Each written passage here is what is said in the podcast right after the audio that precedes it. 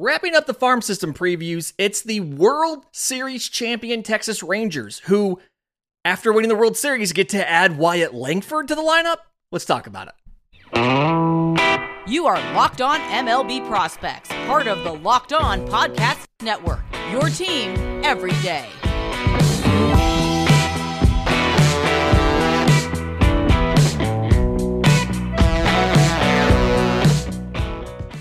Yes, welcome on in to Locked on MLB Prospects, your home for all things minor league baseball. I'm your host, Lindsay Crosby, award winning baseball writer and podcaster.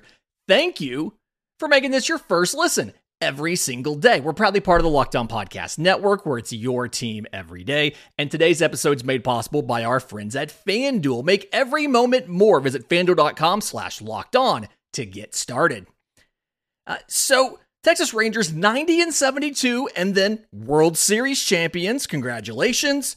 And not only are they returning like the entire position player group from that, but then they get to add full time Evan Carter and possibly Wyatt Langford. And there's been a lot of conversation that I've seen across the internet about who should be the number one prospect in this system. Is it Evan Carter? Is it Wyatt Langford? So let's talk about it. Evan Carter 2020 second rounder out of high school. Got called up late in the year last year after most mostly a year in double A Frisco, right? So in 97 games in Frisco, Evan Carter goes 284, 411, 451 with 12 home runs, 33 extra base hits, again in 97 games, like 460 plate appearances. 74 walks to 103 strikeouts and 22 of 32 on stolen bases. So, what does he do when he gets called up? He gets like 23 games in the regular season. He bats 306. He goes into the postseason and starts off not being used very much and becomes a starter as they get deeper and deeper into the postseason. He bats 300 in the postseason as the Rangers go on to win the World Series championship. And a lot of places, it's either Evan Carter or Wyatt Langford. And the conversation on those two, to me, feels like it is high floor versus high ceiling, right? Evan Carter is a very good pitch recognition, on base, batting average guy who we have questions about where his power is going to end up, right? If you look at what he did last year in the minors, 75% contact, 83% in zone contact. That was actually a little bit lower than it had been the year before, although obviously he went up in levels. Chase rate was something like 19%. He's always been one of the best guys. The major league level, he chased like 9% of the time. Again, small sample size. We don't quite know exactly exactly where he's going to end up with a larger sample in the majors, but he was able to keep that very elite pitch recognition at the next level in his first taste of major league action. His power clicked up a little bit. His average exit velocity was 89 in that major league sample. But again, small sample size. He's only 21 years old. He's got room. He's listed like 6'2, 190.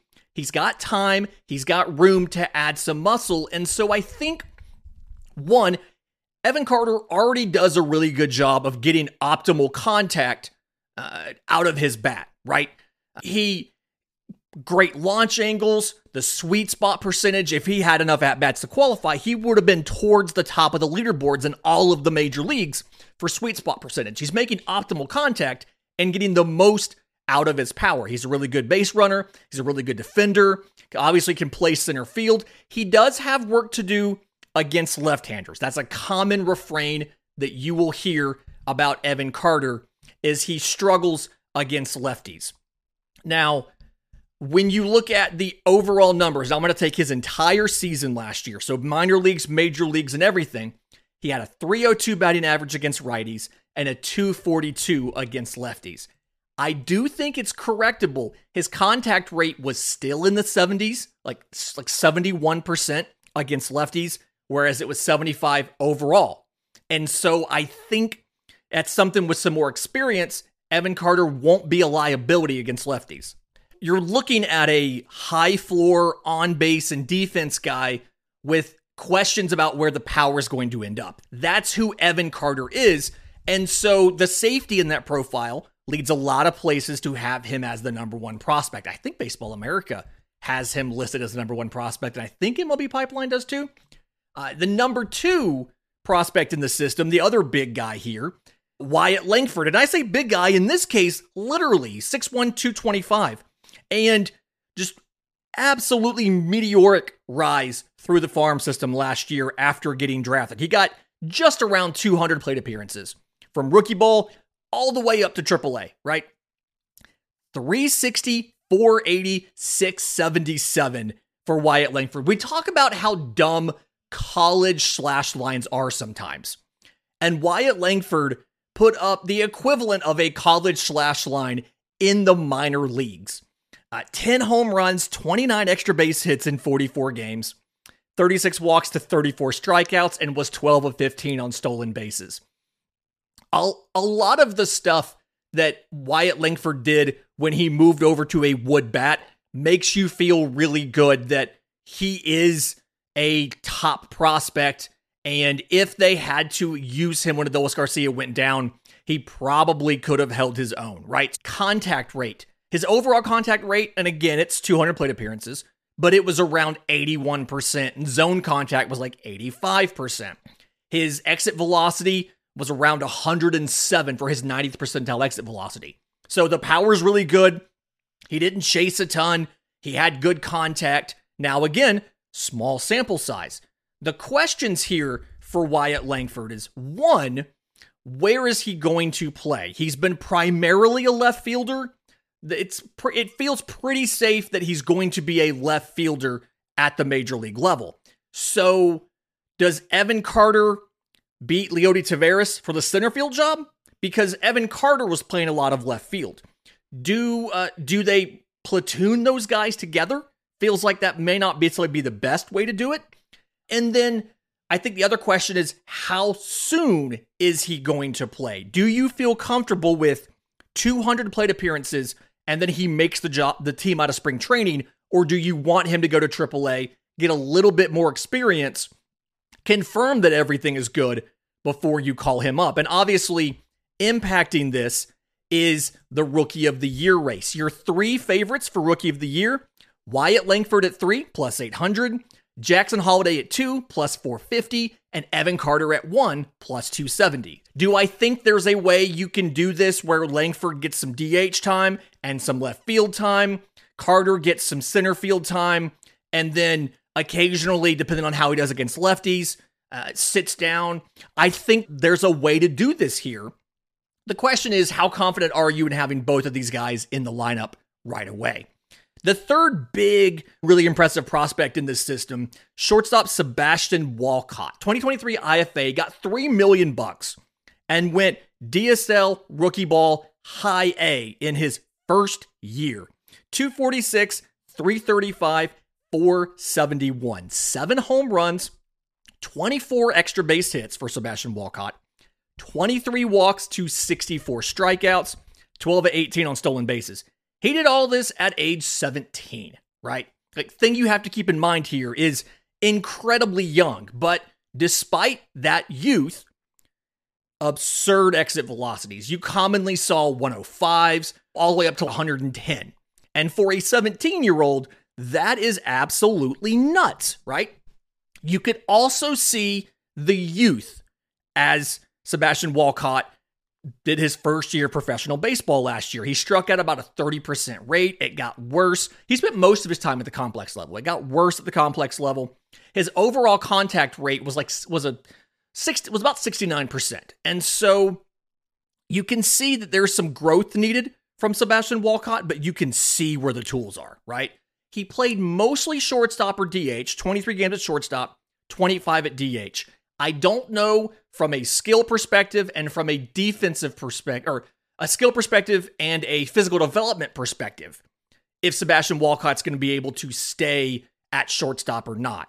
Some people think he's going to have to move to third base. I think the arm is good enough to play third base. It's plus arm, above average speed. I think Baseball America in their 2027 lineup had him in right field. And so Curious as to where Sebastian Walcott ends up. I don't know if it'll be shortstop. He'll be one of the bigger shortstops from a not a height pers- perspective per se, although he is 6'4, but given the frame that he has the potential to be one of the bigger shortstops from a physical perspective, right? So, uh, curious to see what happens there. Curious to see where he gets his assignment out of spring training the next year and what he does as far as contact rate and strikeout rate when he gets there.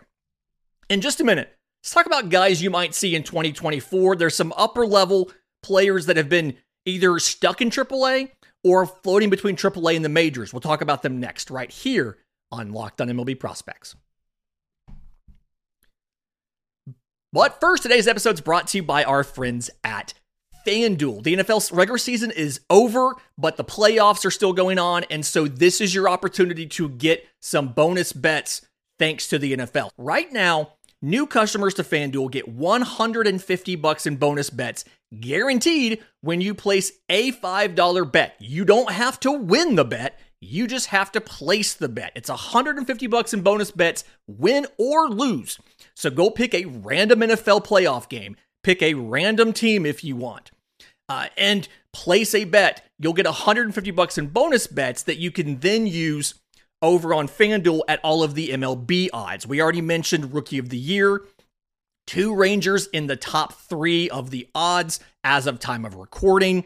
But there is other options when you go in here and you look at other things you could do. Corey Seager has the third best odds for American League MVP at plus 800. You've got that. Obviously, you have World Series odds. The fifth best odds go to the Texas Rangers at plus 1100. Ahead of them is the Astros at plus 900. The disrespect is just blatant here. Yankees at plus 850. That's way too high for the Yankees. Braves at plus 550, Dodgers at plus 350. It's going to be really funny when the Dodgers don't win. Watch. Make every moment more. Visit fanduel.com slash locked on to get started with your 150 bucks in bonus bets today. Again, fanduel.com slash locked on to get started with FanDuel, the official sports book of the Locked On Podcast Network. Okay, so looking at players in this minor league system who you're going to see at the major league level in 2024.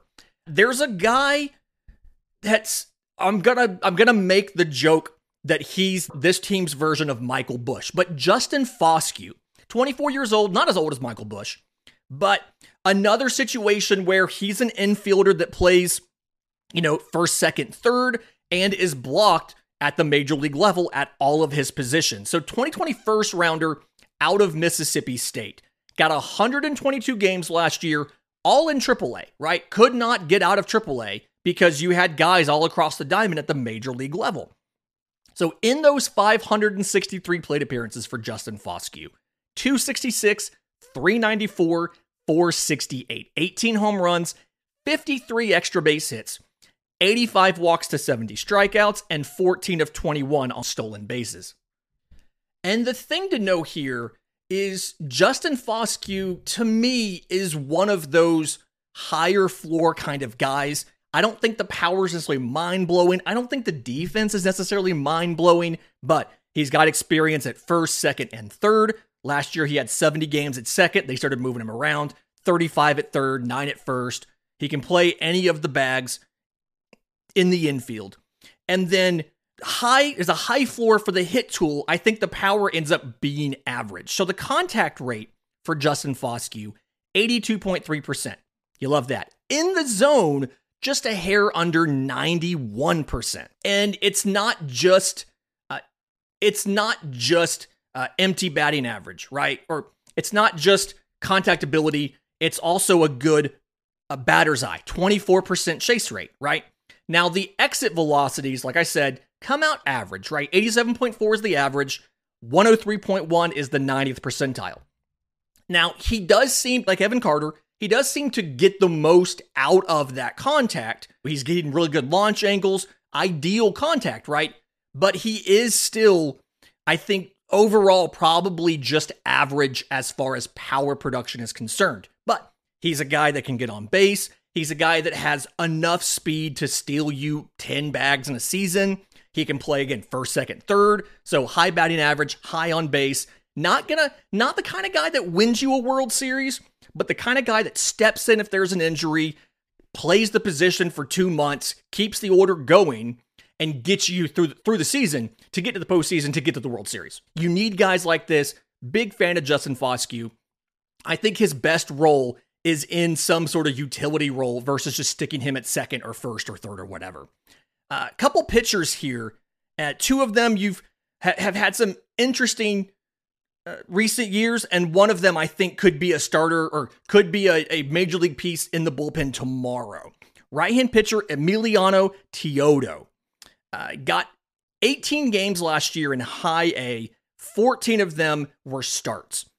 5 and 3 with a 4.52 ERA in 61 and two thirds innings. 84 strikeouts, 12.3 per nine, 233 walks, 4.8 per nine, and 10 home runs allowed, so 1.5 per nine innings. July 16th, he made a really important change and he swapped from a four seam fastball to a two seam fastball. So more run to the arm side, and it absolutely just changed things for him. So from July 16th on through the end of the season, 57 strikeouts to only 18 walks in 37 and two thirds innings. He goes to the Arizona Fall League. Three hits, three walks, 19 strikeouts in 11 innings, all as a reliever, no runs allowed. Not even an unearned run, no runs allowed. A grand total of seven guys got on because he had one hit by pitch. And if you want to keep Teodo as a starter, he's going to take a while to get to the major leagues. He has, you've got command issues, you've got learning, getting this new two seamer polished and comfortable. But if you make him into a reliever, he can be in your major league bullpen next year. He got some time in the Arizona Fall League again 11 appearances in relief, or 11 innings in relief. Uh, like I said, three hits. Very good in relief. If you decide to make him a reliever, he is a guy as soon as next year. If you keep him as a starter, it takes a little while longer. And then there's two pitchers, both starters, that you saw struggle last year, right? Hand pitcher Cole Winn and right hand pitcher Owen White. So White got 29 games in AAA. 13 of those were starts, 9 and 8 with a 7.22 ERA and 101 innings, 97 strikeouts to 79 walks and 17 home runs. Second straight year, his ERA has gone up in AAA. Owen White got 25 games, 24 of those were starts between AA and AAA. 4.22 ERA and a 4 and 5 record and 108 and two thirds innings. 80 strikeouts, so like 6.6 per nine, 255 walks with 15 home runs. I'm not 100% sure what Texas does about either of these guys. I think Owen White is, I'm going to say more fixable because a lot of Owen White's issues last year went back to the fastball on a velocity standpoint and on a movement standpoint, really backed up from where it had been before. And he had some hip issues, he had some shoulder issues. I think a lot of the command issues, as well as the hitability of the fastball, are all related to the injuries. So you could see these guys, depending on health and effectiveness, you could see them this year. You could see them spend another year in AAA. Jack Leiter is going to spend another year in AAA. Uh, you will are going to spend another season in the minors and this one in AAA. We've talked about him in the past. I'll try to link that right here if I can remember. Uh, if you're on YouTube, so you can go watch it.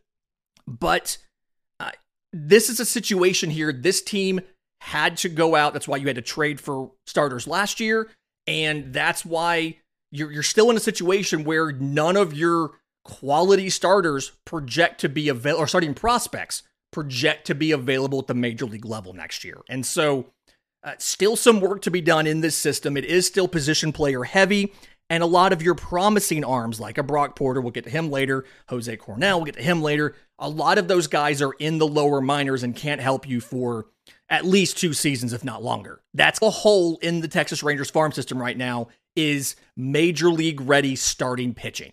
But in just a minute, let's talk about those lower level prospects. Again, quite a few position players, but a couple arms. We'll do that next, right here on Locked on MLB Prospects.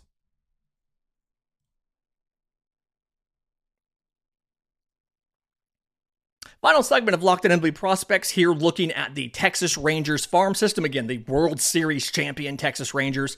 And a couple guys you have to know about from the lower minors. The first one, first baseman Abimelec Ortiz, deserves to be discussed amongst some of the best first basemen in, ba- in uh, first base prospects in baseball. 109 games last year between high A and single A. 294, 371, 619. Another ridiculously stupid college baseball sounding slash line, right? 33 home runs, 57 extra base hits, 49 walks to 126 strikeouts, and one for two on stolen bases. He plays a little bit of right field. He got nine games in right field last year, but he is a first baseman. So defensively, speed, all of that kind of stuff, he's a first baseman, right? But for such a young player, he's got a lot of really promising stuff under the hood. Okay. So, one, the plate discipline is a little bit better than average. He had a 29% chase rate, but the contact ability is pretty good. Contact rate of 70%, zone contact of 78%. So you like that. And then the power to go along with it. Obviously, 619 slugging, 33 home runs at that age. Very promising there. He's 21 years old. But average exit velocity of 90, 90th percentile of 106. So he can make good contact both in and out of the zone. And when he hits it hard, right? Now, yes, the offensive baseline is a lot higher at first base than anywhere else. I think you have to have a 110 WRC plus just to be league average at first base. But I think Abimelec Ortiz is a guy that can do that. And so, from both a real life perspective and a fantasy perspective, Abimelec Ortiz looks like he has the ability when he's finally ready for the majors to be a potential star because he can hit the ball and he can do it hard. Second baseman Echedry Vargas is another one of those international players that broke out, like Sebastian Walcott. And Vargas, 53 games between rookie ball and A ball. So 225 plate appearances or so, I believe. 317, 388, 568, right? 11 home runs, 27 extra base hits, 21 walks to 55 strikeouts, and 17 to 20 on stolen bases. I called him a second baseman. He's played all over the diamond. The arm is good enough to play some third. He got seven games there, but he's better suited for second base. 27 of his games were there. Also played 18 games at shortstop. Above average arm, you can move him around. He's best suited for second, but he could cover third and maybe short in a pinch, right? He's fine defensively. But he's also just fine when it comes to contact ability. Chase, everything's kind of average there. But the power for such a young player was pretty impressive. 18 years old and a 90th percentile exit velocity of 103.9. So if the power continues to grow, he feels like he could be a guy that has a utility profile, but one with which you can play almost every day. He could give you probably 20 home runs, and I think he's fast enough, as long as the speed doesn't back up, to give you uh, 20 stolen bases as well. And so all of a sudden, you have a guy that could be very promising and very valuable in a utility role. I just don't necessarily think playing him at any specific position is the best use of Echedry Vargas' skill set, simply because he's not going to be a value add at any defensive position in the infield. Uh, but at second or third, he's also not going to hurt you, right? Couple pitchers here you need to know about right hand pitcher Brock Porter, right hand pitcher Jose Cornell. Uh, could be Cornell. I don't actually know. So, hand pitcher Brock Porter, fourth rounder in 2022. This was the Kumar Rocker draft. Uh, 21 games in A ball last year. 0 3 record doesn't matter. The lowest level of the minors. Not important. 247 ERA. Very nice season for him. 69 in the third innings. 95 strikeouts, so 12.3 per nine to 42 walks, 5.5 per nine, a single home run. It's fastball, changeup, and then he was adjusting his his slider into a sweeper this year. So he there's a couple things that you have to work on because of one, like how much of it is the pitch mix, how much of it is just him inherently. So the fastball, mid 90s, really good up in the zone, did really good job at missing at, at fooling hitters in single A. How much of that is single A versus the pitch being good? We don't necessarily know, right? Changeup really eh, very similar as far as tunnel, arm speed, release point. It all matches really well, and a lot of the movement is late on it. So it's hard to get a barrel on the changeup. I mentioned he he was working to mo- convert his slider into a sweeper. It sits it's got a good foot and a half of movement, but it sits in the same velocity band as the changeup.